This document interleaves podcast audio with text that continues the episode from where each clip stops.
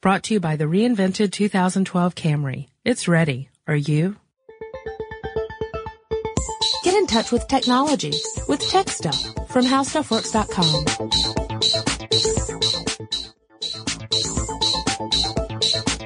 Hello, everyone. Welcome to Tech Stuff. My name is Chris Pollette, and I am an editor at HowStuffWorks.com. Sitting across from me, as usual, is senior writer Jonathan Strickland. Operator, could you help me place this call? Very nice. Thank you. Today, we are going to talk about an operator, in a way, a small-time operator, in a way, a big-time operator, depending on how you look at it. Yep. It's an operating system for a portable set of portable devices from Apple called iOS 5. You may have heard of it. I know some of you have because you've written in to ask us to talk about it a lot. Yes, yes. So iOS 5, the as of the recording of this podcast, latest generation of Apple's mobile operating system for devices such as the iPhone, the iPod Touch, and the iPad. Mm-hmm, mm-hmm. Yeah, there are a lot of changes in this operating system. Mm-hmm. We'll probably have to do one on the latest generation of Android operating systems coming up for Ice Cream Sandwich before you write in and say Ice Cream Sandwich. I know, you know, we record this sort of right before lunch, you know, within like an hour and a half before lunchtime. Yeah, and I didn't have breakfast either, so yeah. So talking about iOS 5 doesn't make me hungry, but we might have to do something about Ice Cream Sandwich when it comes up. We'll have to bring some in. That's what Tech News Today does. Ah. They bring in Ice Cream Sandwiches when they talk about it. I know because I was a guest on the show and I Skyped in and they did not mail me an ice cream sandwich. You know, it should be like one of the, like the Captain Kangaroo where you you can't do that on TV. Yeah. Where they just dropped stuff from the ceiling. Ice cream sandwich. I would have loved that. Nice. But let's get to the actual iOS 5 and what the updates are to the system. And now, you know, we don't tend to talk about operating systems that much on this show, although we've done a few. We did Windows 8, we did Mac OS X Lion. We did Windows 7, and we did Snow Leopard before that, too. Yeah, and we've also talked about... And we talked about Linux before. I guess we do talk about operating systems a lot. It just seems weird. It seems weird to talk about the updates, right? But you know, this is a big deal because the when the iPhone 4S was announced, mm-hmm. The initial reaction to the iPhone 4S, from what I saw online. Now, mm-hmm. granted, this is a just a sliver of the population of iPhone users, was one of, is that all? But I think the iOS 5 was in some ways even more important than the iPhone 4S. And there are some elements of the iPhone 4S that are pretty darn cool that tie into iOS 5. And you can only find it on the iPhone 4S. Yeah, as a matter of fact, there's some tie in there. Keeping in mind that, up until then, we actually heard about iOS 5 at the Worldwide Developer Conference earlier in 2011. Yeah, that was back in the, June? Yeah. I think. That's around, yeah. And basically that's Apple's big developer conference where they talk to people who are writing software for generally both the operating system for these mobile devices and the Macintosh computer itself. And sometimes for other devices like Apple TV. Yeah, yeah. And, you know, for people who are not really following that world, it can be kind of dry. I think the same thing could probably be said for the Windows developer conferences and Google I.O. You know, this is not really a general, this is not generally where you expect to hear this kind of news. Yeah. Occasionally you'll have crazies like myself or Chris log in and try and find a live blog and follow line by line as announcements are made because we actually find this stuff really fascinating. Yeah. Well, I mean, eventually it will become fascinating for the consumer who's really into tech. Yeah. But, you know, finding out about application programming interfaces, APIs, and things like that. Software developer kits. Yeah. I mean, it will eventually become relevant to the average person, but not necessarily immediately, right. But they announced quite a bit about iOS 5 at that point. That's when we learned a lot about it. In the meantime, we heard a lot from the tech media about, because, frankly, listeners sort of ask us to speculate on the new iPhone 5, and as it turned out, there wasn't one. Yet. But we did find out a lot about about iOS 5 and a lot of the features, some of which had been out on other operating systems, such as Google's Android, and others which are sort of innovative. Yeah. Now, one of the ones we've actually dedicated an entire podcast to, because iCloud ties into iOS 5, as well as Mac OS X Lion, as well as other elements, but we've already done a full episode on iCloud. So I don't think we really need to touch on iCloud that much, other than to say it's a cloud storage solution that allows you to put files into the cloud and access them across all your various Apple devices.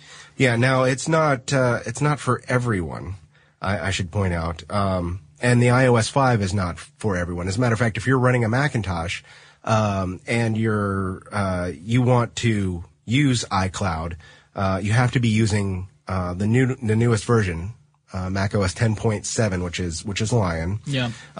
But you can use on anything that will run iOS 5. You can do that, which is the last few iPhones, the last couple the iPod Touch, and both versions of the iPad. Yeah. And you can actually see that as soon as you update your device to iOS 5. My iPod Touch is a first generation, so it is not eligible. But I did update my iPad software to iOS 5. And the first thing that happens right after you update it is it starts to ask you questions about setting up the device. It wants to know what your Apple ID is and whether or not you want to sync to iCloud. It will continue to, if you do agree to do that, it will sync your address book, your calendars, and a lot of other information to iCloud so that it can sync across, say I did have an iPod Touch or an iPhone, and I had updated my Mac to iOS Lion, OS X Lion, I would be able to sync all of that information without having to worry about, plugging stuff in and syncing it device to device. It would sync it all from iCloud. Yeah. And actually, we can touch on this just very briefly. There've been some criticisms about iOS 5 and iCloud. And I thought I'd just go ahead and pipe up on one of them since we're talking about the subject already. Okay. I heard that apparently when you take photos and it uploads to iCloud, there's no way to delete them.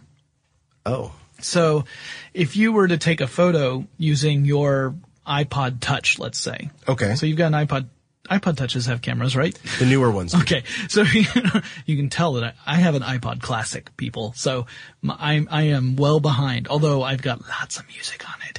So you take a photo with your iPod Touch, and it's got the iCloud feature in there, and you're on Wi-Fi, and it uploads to your iCloud. Now that photo is visible to all the other devices that are on that. So let's say that you're sharing devices with, your spouse. That could, you could end up having some problems there if you're taking photos of, like, you think this one thing that you're seeing is really funny and you want to send a photo to your best buddy, but your spouse might not find it as amusing as you do. Well, if you take the photo and it goes to the iCloud and you can't delete it, your spouse has access to that too. So I'm being really delicate while I'm walking around this. I'm just saying that if there are a lot of people using the same sort of iCloud, like a family or whatever, there could be potential problems. I'm sure that will be addressed if it hasn't been addressed already. Mm-hmm. But it's a problem that I was alerted to. But let's talk about some of the features of iOS 5. Okay. I want to talk about this notification center. It sounds really interesting to me. So this notification center actually has a little thing of notifications when new technology, new information's coming into your iPhone. And I mean, this is something that's really, really phenomenal. I mean, I've only had this since 2007 on my Android phone. I do smell snark. Yeah. Well, and it's one of the things that I like on my Android phone. Now on iOS 5, if you have a device capable of doing that, you can pull down from the top of the screen. And when I say pull down, we're talking about putting your finger at the very edge of the screen where the menu bar is. And swiping down, and you can actually see the notifications. And it looks a little different. I'm showing Jonathan on my iPad now. It looks a little different. They have the gray linen background, behind it. But it works very much like the Android operating system's exact same feature. Well, you could kind of expect that at this point. You know, they all kind of... No, you could have kind of expected it back in 2007 or 2008, but Apple just implemented it. Well, that's what I'm saying is they all kind of pick each other's good features and add them to subsequent releases. What it reminds me of really is, and I'm picking on Apple a little bit about this, about being so late to the game and implementing something like this in their operating system. I'm picking on them. I mean, I'm glad that they've done it because it is a useful feature, and I'm glad that iPhone users and iPad users and iPod Touch users will be able to take advantage of it. That's great. I like the feature a lot. Yeah. The reason why I'm picking on them is it's reminding me a lot of how Apple was really slow to implement copy and paste. Yeah. Or multitasking. And these are very basic features that you see in other smartphones.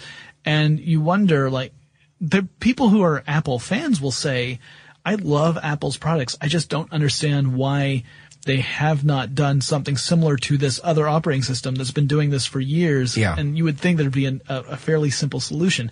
Now, we don't know everything that's going on behind the scenes or the motivations behind implementing versus not implementing certain features. There may be, and in fact, I wager there are very good reasons for the rollout being the way it has been.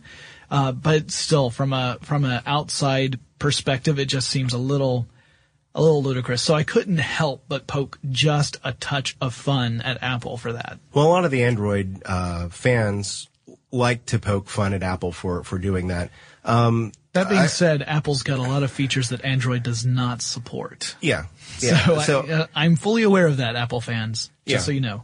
I've also heard a lot of hooting about some of the bugs. There have been some problems installing iOS 5.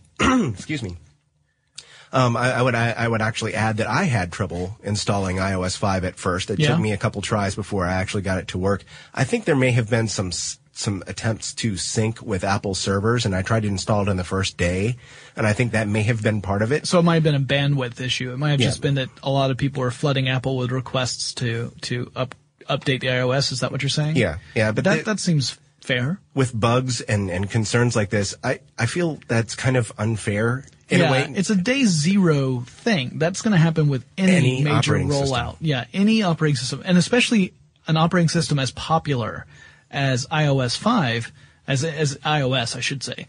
Any operating system as popular as iOS, that seems to be magnified because you've got so many people trying to hit it at once that little problems that for a quote unquote regular operating system would, be noticed by a few people, but because the adoption rate wouldn't be so fast, it wouldn't be concentrated on day zero so much, the company would have an opportunity to patch problems on a regular basis. And so the average consumer might not ever be aware that there were problems because there wasn't a rush to try and adopt the operating system as soon as it became available. Yeah. Apple's a rock star company. There are people who were staying awake until the wee hours of the morning, the first few hours of October 12th, 2011, which is when iOS 5 became available, just so that they could try and get the operating system as fast as possible. So I've heard about people, I know some guys in Texas who were up till almost 3 a.m.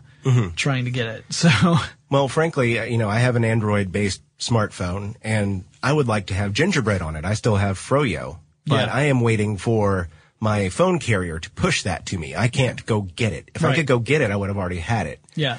Well, and before anyone writes in, yes, we know that if you... I could take it to the store and have them force it. Or you could root your phone. Or I could root my phone. And get a ROM. But, Chris and I, we both like our phones to work. We're funny that way. Well, and that's the thing is I don't mind tinkering with it, but not to the point where... I break it and then I have to go, well, I wanted it to work. Now I got to reset factory settings and which, the nice thing is that it's really hard to truly break it, although you can. But anyway, let's get back to iOS 5 and talk some more. Oh, you were talking about, did you have any other problems? Once you got through, was the installation process smooth for you? Basically the first step in doing this, if you are running iOS 4, you plug it into your computer and use iTunes to upgrade the system software. And it says, oh, I see there's an update available. Would you like to do this now? You say, yeah, sure. And it takes a while for it to download from from Apple servers. Mm-hmm. And then what it tries to do is it's going to offer to sync your device with the computer first to make sure that you don't lose anything. That's going to come up again too. Yep. Once it goes through that process, it attempts to write the software onto there. And I actually got stuck a couple times to the point where it said there's an error. I cannot actually install this software on here at this time. Give it a shot. And it actually said that it was having trouble syncing once or twice too. It was one of those things where I think it may have been a bandwidth thing. Yeah. It also may have been a watched pot sort of thing, because I actually told it to go ahead and try it again. And then I went off to do something else going, well, hopefully it'll do it this time. And I came back and it was almost done. Once it actually does install the software, then it reinstalls most, if not all, of your stuff. I didn't have any problems with it installing everything that I had on there, but I understand that there are people who have had apps missing and music missing. Yeah, Tom Merritt of Tech News Today and This Week in Tech, when I was on his show, he mentioned that when he was updating to iOS 5, about half of his apps were missing when the installation was complete. And he was able to, get the apps again, but he had to re-download them to his phone. Right. So, and he had to do it, I guess, manually, because it didn't do it automatically. And all of his playlists were missing. Yeah. So he had created playlists and they were missing not just from his phone, but from iTunes. They were gone. So they were gone. Yeah, the music was still there. It just wasn't arranged in the playlists. So... Mm. Yeah. So he had those issues. And we've heard of other issues as well through the installation process. But again, this is a day zero thing. And, those kind of problems can occur. It's just that, normally we wouldn't hear so much about it if it weren't for the fact that everyone's obsessed with getting it. Do you want to talk about some of the other features that iOS 5 has? I mean, I made fun of notifications just because I wanted to get that out of the way, but... the notifications do look a lot nicer than they used to, and you have a lot more control over them. If you go into your device's system settings, you can actually control how your notifications show up, which is nice. Again, that's sort of a behind-the-scenes type of thing, you could sort the notifications by time or manually if you prefer. There are a lot of other things that are sort of behind the scenes too, like the Twitter integration. The Twitter integration. And this is not very exciting if you are already a Twitter user. You already have Twitter on your iPhone or your iPad or your iPod. But we're talking about APIs again. This is going to enable people, the integration is going to enable people to build apps that will allow you to tweet directly from those apps. Yeah. Like the integration is much more fluid now than it was before. Well, it's kind of like if you take a photo, now there's you're one touch away from sharing that photo on Twitter. Uh-huh. Instead of having to, maybe go through a couple of commands. It's really streamlined that, which seems it may seem trivial, but it does make a big difference when you're actually using these. Mm-hmm. And as I can attest, because I've had that where, I had to go through and upload a photo from my phone to Twitter. And then eventually I had Twitter integration where I could take a photo and then choose at that moment to upload it to Twitter. And it makes a huge difference. Mm-hmm. Also, iOS 5 supports iMessage across devices besides just the iPhone. Yes. You can have iMessage on the iPod Touch and the iPad. So now, and that's iMessage, of course, is Apple's instant messaging service. Yeah, no, it only works with those iDevices. Yeah. But it's sort of, people have likened it to the BlackBerry Messenger service. Yeah. Where people who have BlackBerries can message people with other BlackBerries. I would say that people who complain about Apple's closed offness are probably going to complain about this feature too. But it does give you the opportunity to send text messages to other people who are using those devices, even if they're on a different network. Yeah. Without a penalty. So say you have three friends and all of you have iPhones. You don't have to pay for text messaging in addition to your data plan if you just want to send text messages to those three or four friends. As long as they're on an iDevice, you could share those messages without having to worry about that. Yeah. There's also the reminders feature, which is sort of a built-in to-do list. Yep. I've got a couple to-do programs on there. One of the to-dos is a personal bugbear for me. I have trouble getting myself to write stuff down in a particular place. So I've tried several different task managers trying to get me to develop a pattern and then make a habit out of writing stuff down. Yeah. The reminders feature is pretty nice built-in to-do list that I haven't really tried yet. As we're speaking, iOS 5 has only been out for actually less than 48 hours. Yep. So I still haven't really gotten to see whether that one's a lot better. It seems to be kind of a low end. It doesn't have a lot of bells and whistles. Mm-hmm. But it is built into the operating system now.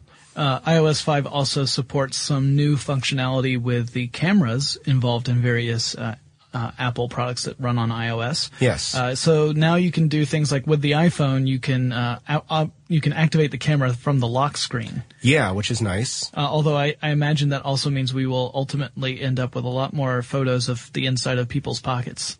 It is possible. The one nice thing about this is you might say, what's the big deal? You could hand your phone to a friend and they don't have to know your passcode to take a photo. Hey, wait, I'm going to jump up here and take a photo with this statue, and you could just take the photo. And if somebody else gets hold of your phone, they might be able to take a photo, but they can't look at all the other photos on the phone. It's also nice in that if you are in a situation where something is there's a cool photo opportunity that's not going to last very long, it removes some of the time that it would take you to unlock your phone and go to the camera app and start it up. But it also has other features. They're going to have, use grid lines so that you can align photos properly. Because, if you're a photographer, there's certain tricks. Like you can align a photo to make it more attractive, as opposed to the way I take photos, where the subject of the photo is always dead center in the middle of the picture, and there's nothing interesting going on ever. Because I am not a photographer, and that is abundantly clear when you look at the photos I've taken.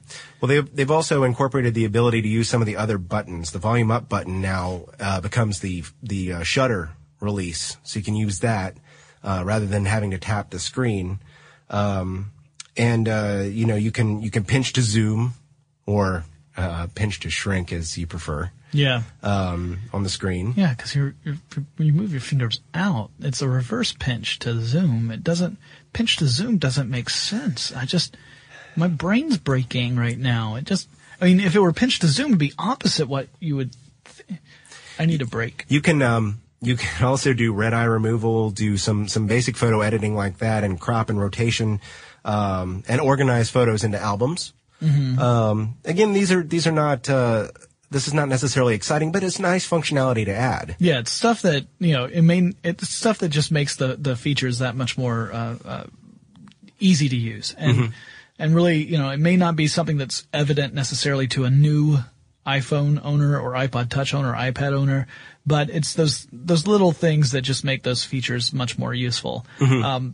There's also, are you aware of the PC free feature? Yes, and I tried to go get a PC free, and they said I had to pay for it. Yeah, it doesn't mean that. Oh. You clearly did not read the description. You just thought that you were going to get a free computer. Sad trombone. No, PC free is a feature where you don't have to have a computer to use an iPad, iPhone, or iPod Touch, because traditionally you would sync that device to a computer. Mm-hmm. But this is a feature that removes that step. You can also sync your device wirelessly now. Yep. If you are syncing to a computer. The only trick is it's got to be plugged in. So once you, get your charger and plug it into the wall, then it should be able to sync wirelessly with a hub.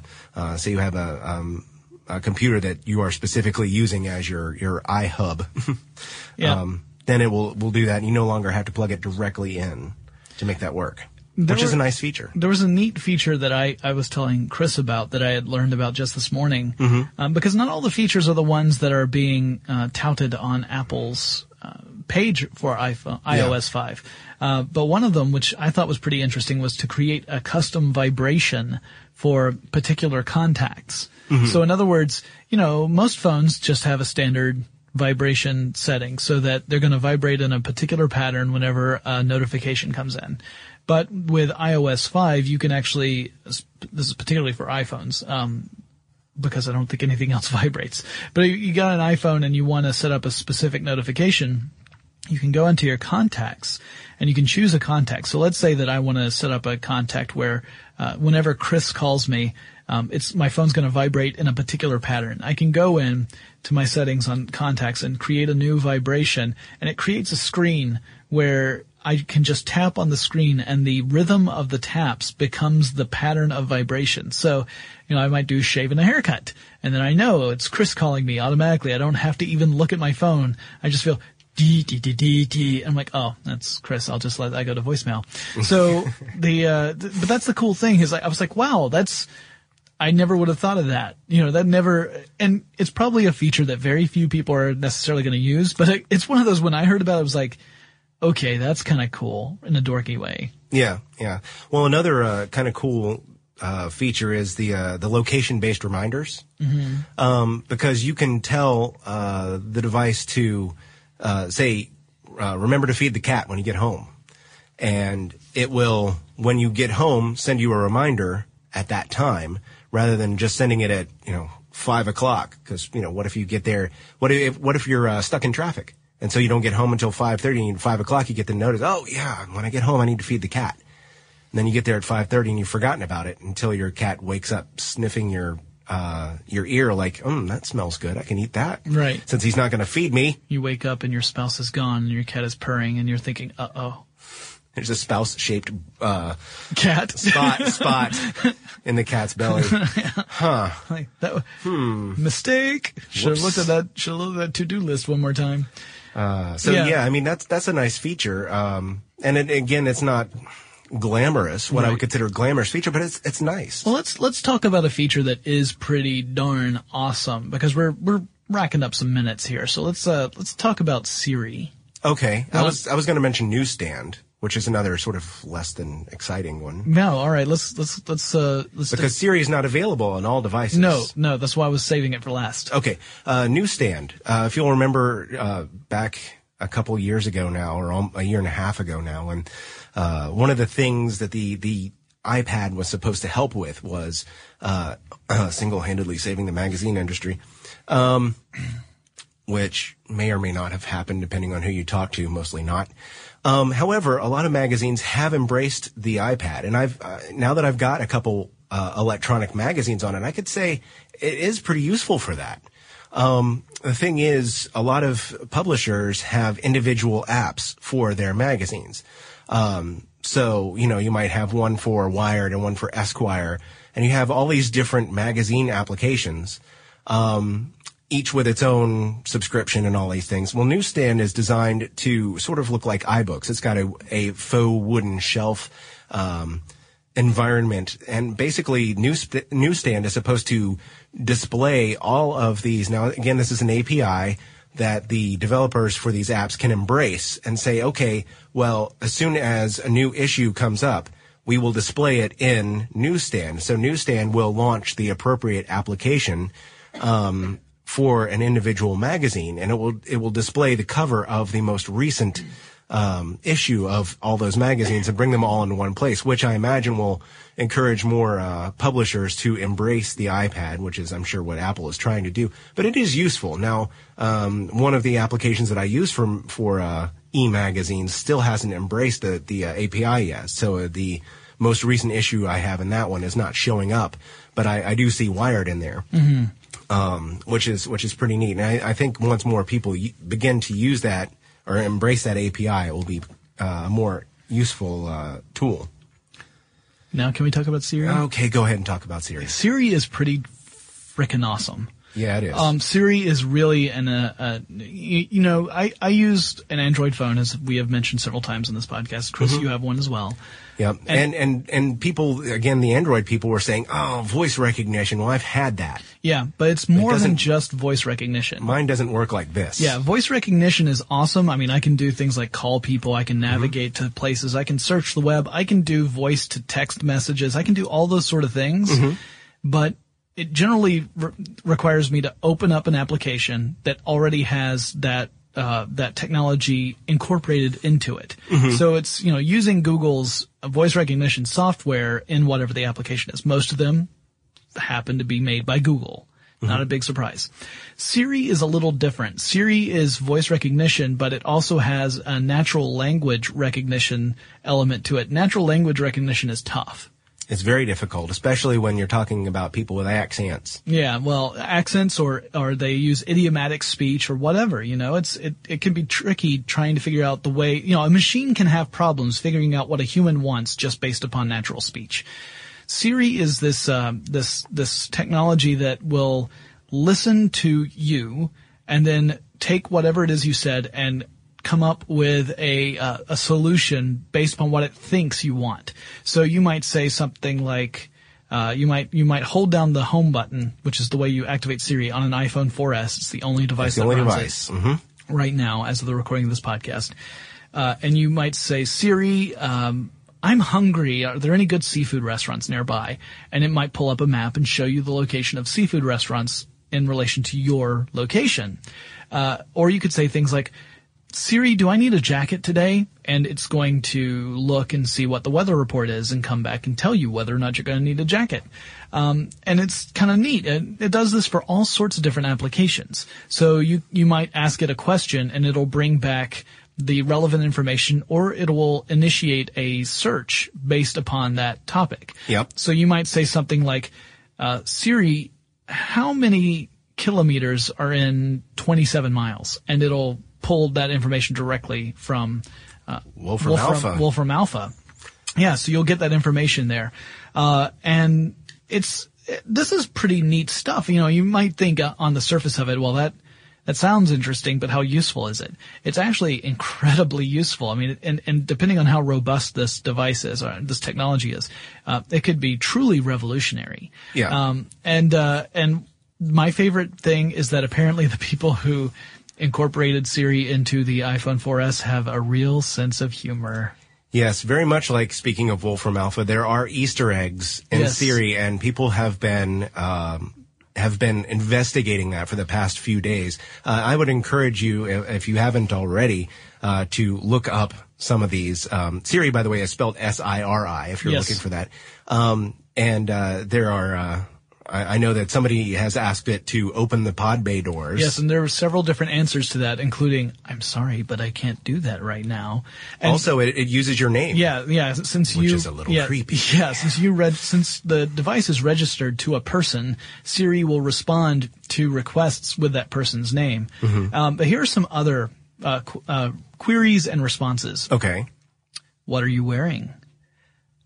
Aluminosilicate glass and stainless steel. Nice, huh? There's do you know HAL 9000? Everyone knows what happened to HAL. I'd rather not talk about it. There's of course, what's the meaning of life? And one of the answers that it will give is 42. Mm-hmm. And there's another one that's knock knock. Have you seen that one? No. So knock knock, and this is Siri's response. Knock, knock. Who's there? Joshua. Joshua who? Joshua? I don't do knock, knock jokes. There's another one where if you ask what's the meaning of life, says I don't know, but I think there's an app for that. There's another one that says I can't answer that now, but give me some time to write a very long play in which nothing happens. That, as an English major, that was my favorite. Let's see if I can find another one. Will you marry me? My end-user licensing agreement does not cover marriage. My apologies. So, the people who designed this created some really fun ones. Oh, how much wood would a woodchuck chuck if a woodchuck could chuck wood? So it depends on whether you are talking about African or European woodchucks. So Monty Python reference there. Nice. That's very nice. It's the personality that they have sort of given Siri is kind of fun. It's almost a little GLaDOS from Portal. In fact, I really hope there's some way for you to get Siri to say the cake is a lie, or initiate it. Siri suddenly starts singing Still Alive. That would be awesome. But I love that not only is it a useful feature, and it has some really cool implications for everything from voice recognition to artificial intelligence to a semantic web. I mean, these are all ideas that are tied up with the Siri application, but it also has like sense of humor. It's fantastic. Well, it's obvious that as time wears on, the mobile operating systems are becoming much more functional, and they're turning the smartphone and other portable devices into tools that are just that much more useful for different people. I definitely want to get into Ice Cream Sandwich in an upcoming podcast because it's going to be useful for both the smartphone and the tablet running the operating system. Yeah. The Android operating system. So, because people were very, outspoken about Google splintering off Android so that you had a tablet version and a smartphone version. Yeah, I mean, Android's had a lot of criticisms directed its way about fragmentation, because there's so many devices on the market, and many of them are running various versions of Android and are incapable of running later versions, or the carriers just haven't pushed out the later version to the devices. And so you've got all these different versions of Android out there. So if you're developing applications for the Android platform, you have to make decisions like, well, how far down the Android path do I allow support, or do I just aim for the top tier? Right. And iOS is a little easier.